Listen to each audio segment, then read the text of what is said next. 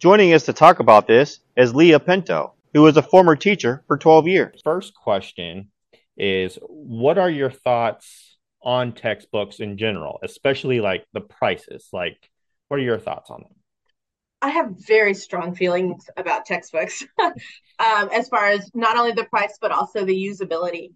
Um, as a as a science person, and that's all my career has been in science, is they don't necessarily keep up anyways, and so you're investing a lot of money in a resource that doesn't always reflect the most current information, and um, and they are very expensive. They become prohibitive um, for a lot of of you know, I taught in a Title One district in a very rural area.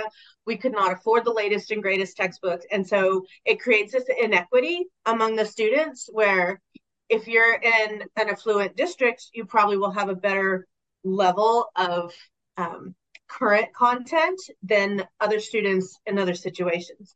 So I think as a teacher, seeing that inequity really uh, was difficult it became difficult as a teacher to not have a textbook to use because it was no longer relevant information.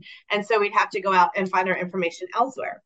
Um, and then as a student, throughout my both my bachelor's and master's program, you know, that was it's a lot of money and it um, encourages you to try and find other ways to pass the class maybe without ever going out and buying the textbook and it puts you kind of at a disadvantage unless you buy into that ridiculously expensive book that the professor may only reference a couple of times. Wow.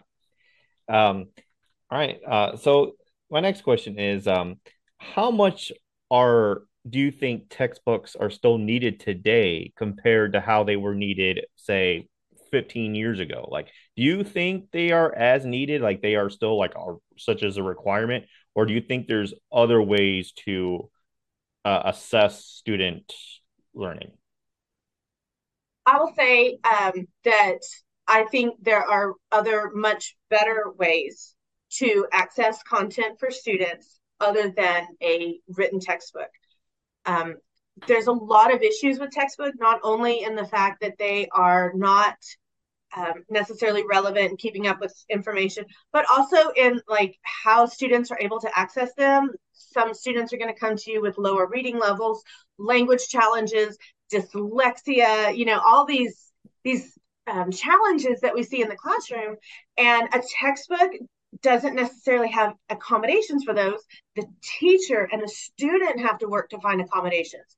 Whereas I can find a content like some kind of online um, accessible content that automatically you know differentiates for all those different subpopulations within my classroom um, when i was teaching probably my last five years in the classroom we used the textbook to cut out pictures because that was the only thing it was good for every other piece of content we gave all the other learning we did was in other ways really great ways we would use a combination of videos uh, worksheets hands-on activities you name it, we used it.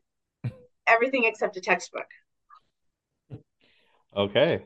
All right. So, um, I guess as um, maybe as a student when you're buying, or maybe you just know anyone. Have you ever known anyone that kind of went around and say like, I don't know, maybe uh, bought a textbook from overseas? Because you, uh, I've done a lot of research, and they say like you can buy textbooks from overseas for almost about half the price. Even have you ever, or or maybe have went to an older version of the book. And yes. have you ever seen anyone, or maybe have done that, or what? Can you speak on that a little bit?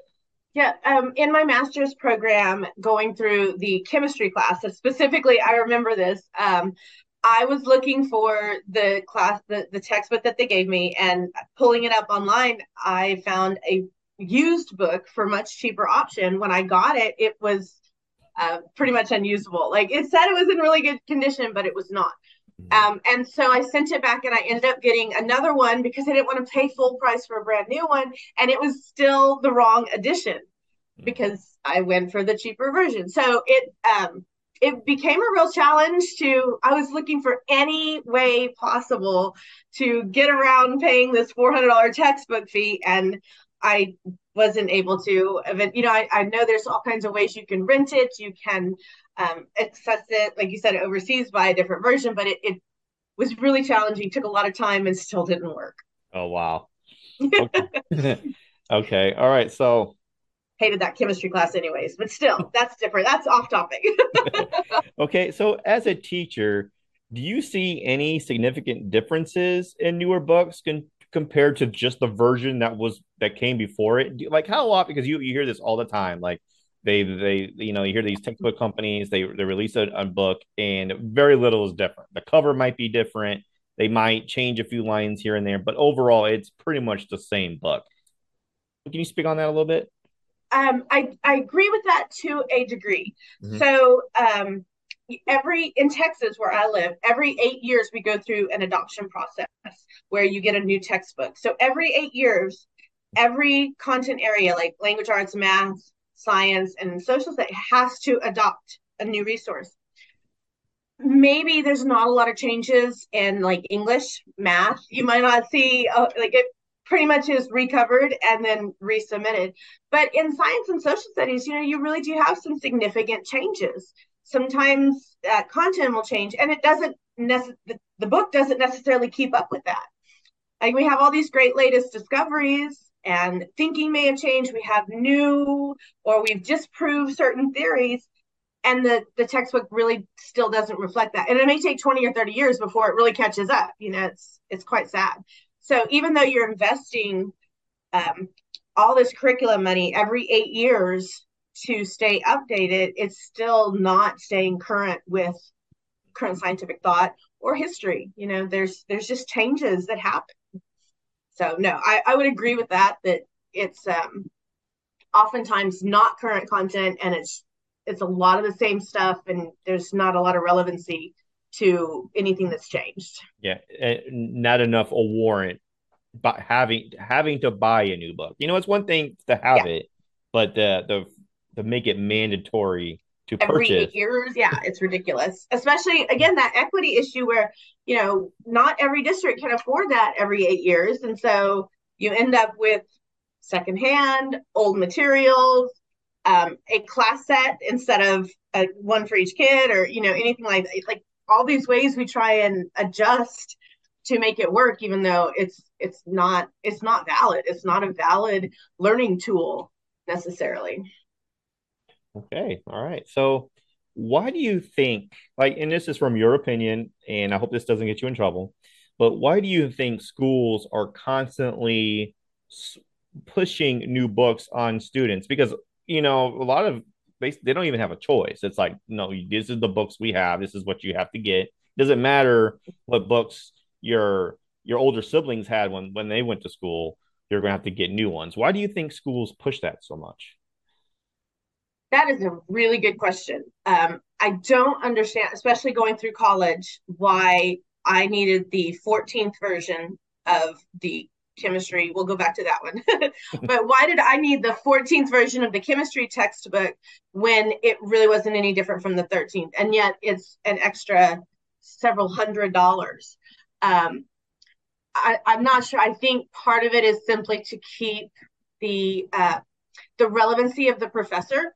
Like if I'm able to go out and get the book and just do it on my own, then why am I paying this exorbitant amount for my tuition and then buying into the supplies?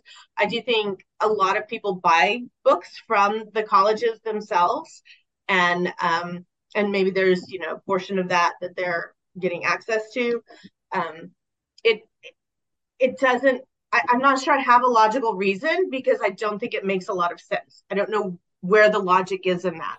Yeah. And and honestly, in in college, and I went to a great school. It was a state school. It was not a private institution. Like it was a really good basic level education. And there's just no reason to have to change that book every year. So it didn't make any sense to me. Okay. All right. So um th- this next question. Uh, so at your school, from your experience as a teacher, who made it mandatory that, that certain books had to be used? And were you ever told that you had to specifically go off of a book, or were you allowed freedom? How does that work? Like, do, do, do you do teachers have control of how they teach, or is it pretty much like a like a pipeline situation? Can you kind of speak on that a little bit? Um, as a teacher, we were in, my district, we were given a lot of um, free rein as far as how we chose to, to construct the curriculum. Mm-hmm. You know, we're given these state standards and I have to teach the standards, but how I teach them is often up to me.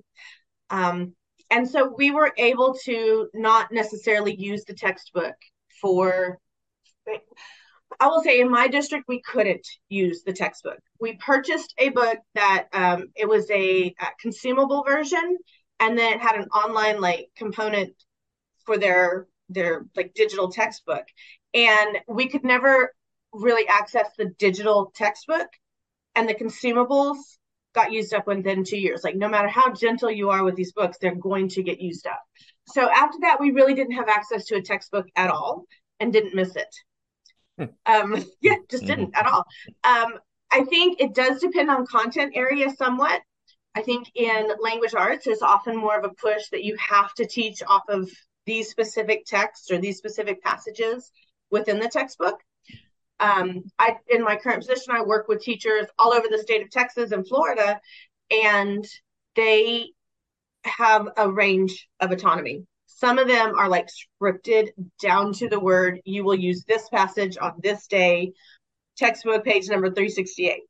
Um, others are like, I don't know, let's just do some, you know, whatever today.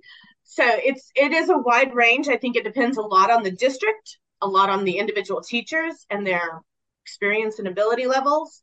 Um, I know that you know the state of Texas requires that update every eight years, and the teachers go through the adoption process. So in larger districts, it's often curriculum coordinators, science specialists, whatever, who are the ones who decide what book it's going to be or what resource they're going to use. um, I think to a degree, some people are, are finally catching on and moving away from just a paper textbook as your only curriculum resource.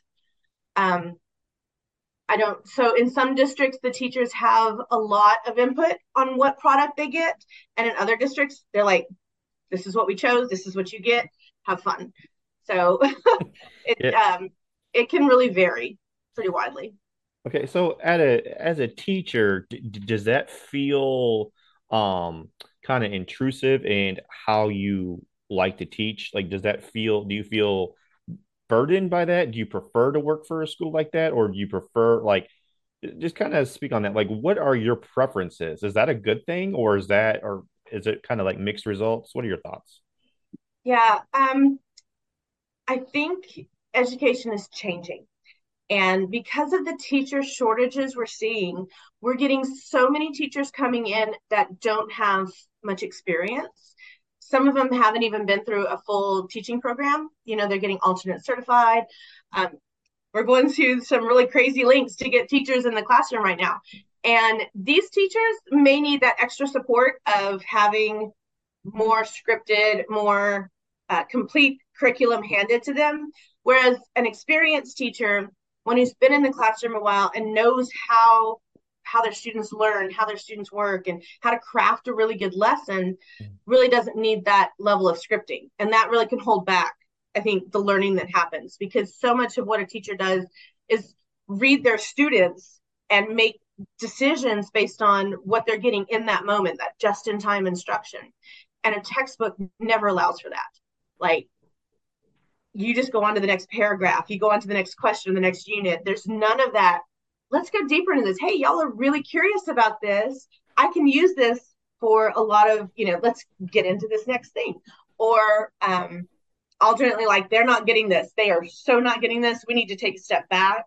I'm going to build a foundation and redo it and there's none of that av- available in a textbook like that just doesn't work but that's the craft of a teacher and an experienced teacher so if you don't have that level of experience then at least there's some structure and support there when you have a written curriculum.